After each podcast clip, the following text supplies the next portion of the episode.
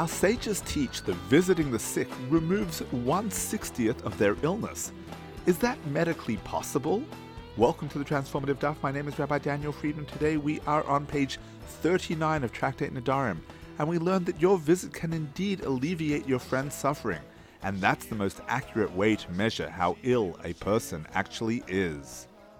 Welcome to the Transformative Daf, and thank you for being my chavrusa today. I like to begin with a story. Rav Chelbo fell ill. Rav Kahana went out and announced Rav Chelbo has taken ill, and yet nobody came to visit him. Rav Kahana said to the sages, Didn't the same story happen to one of the students of Rabbi Akiva who became sick?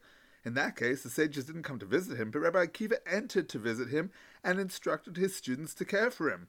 They swept and cleaned the floor before the sick student, and he recovered. The sick student said to Rabbi Akiva, My teacher, you revived me. Rabbi Akiva went out and taught anyone who does not visit the ill is considered to have spilled blood, as it could be that the sick person has no one to care for him.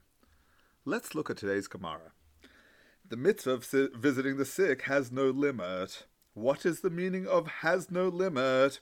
Rav Yosef thought to say, there is no limit to its reward. Abaye said to him, and do all the other mitzvahs have a limit to their reward? But didn't we learn be as meticulous in the observance of a minor mitzvah as a major one, as you do not know the granting of reward for mitzvahs? Rather, Abaye said, it means that even a prominent person should visit a lowly person. Rava said, it means even 100 times a day. Rav Acha bar Hanina said, anyone who visits an ill person takes from him one sixtieth of his suffering. Let's analyze the Gemara. Here's the mechanism behind why visiting your sick friend removes one sixtieth of his suffering. When you see him in pain, it brings pain to you. We don't know why Hashem decreed that your friend should have pain. Nevertheless, right now there's no reason to believe that Hashem decreed that you should suffer.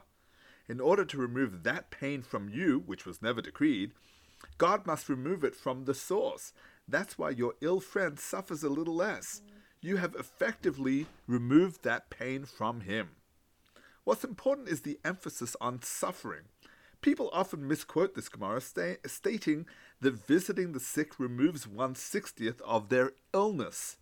While technically the correct translation is not illness, but suffering, in a certain sense the understanding of illness is not completely without basis. Here's why. Let me share with you a story of friends of mine, Abe and Sarah. They both had gallstones. Abe had his first. He was in excruciating pain. They took him to hospital where they discovered a small stone. He spent a few days there and eventually the doctors extracted it. Just a few months later, his wife Sarah was feeling a little pain. She ignored it for a couple of weeks and then decided to get it checked out. Sure enough, she too had a stone.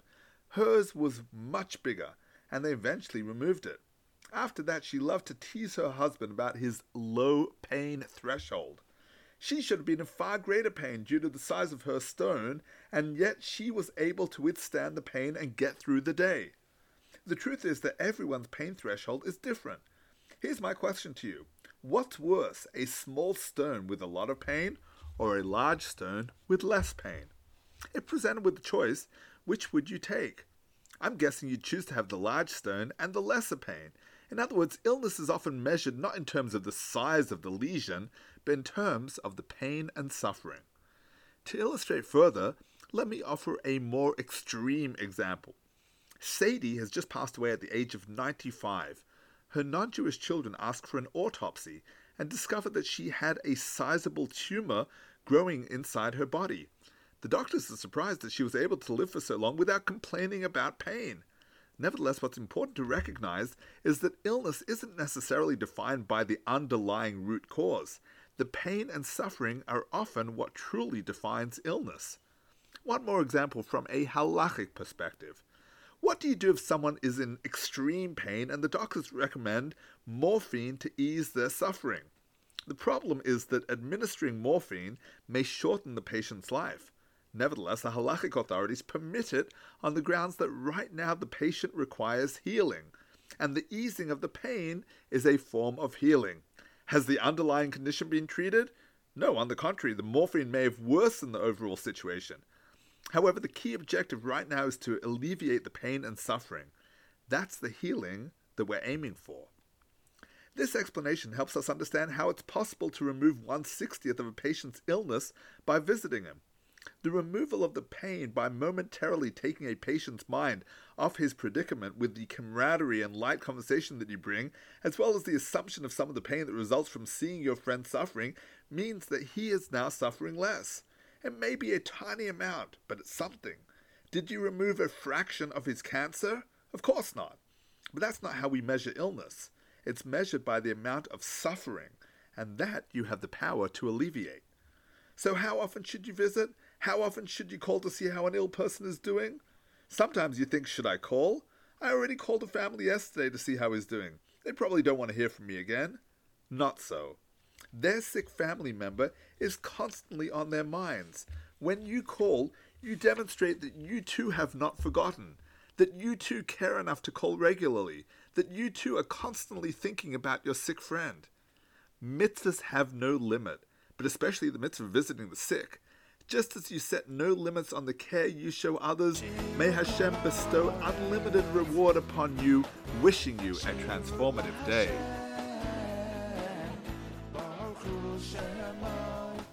Thank you for tuning into the Transformative Daf podcast with Rabbi Daniel Friedman.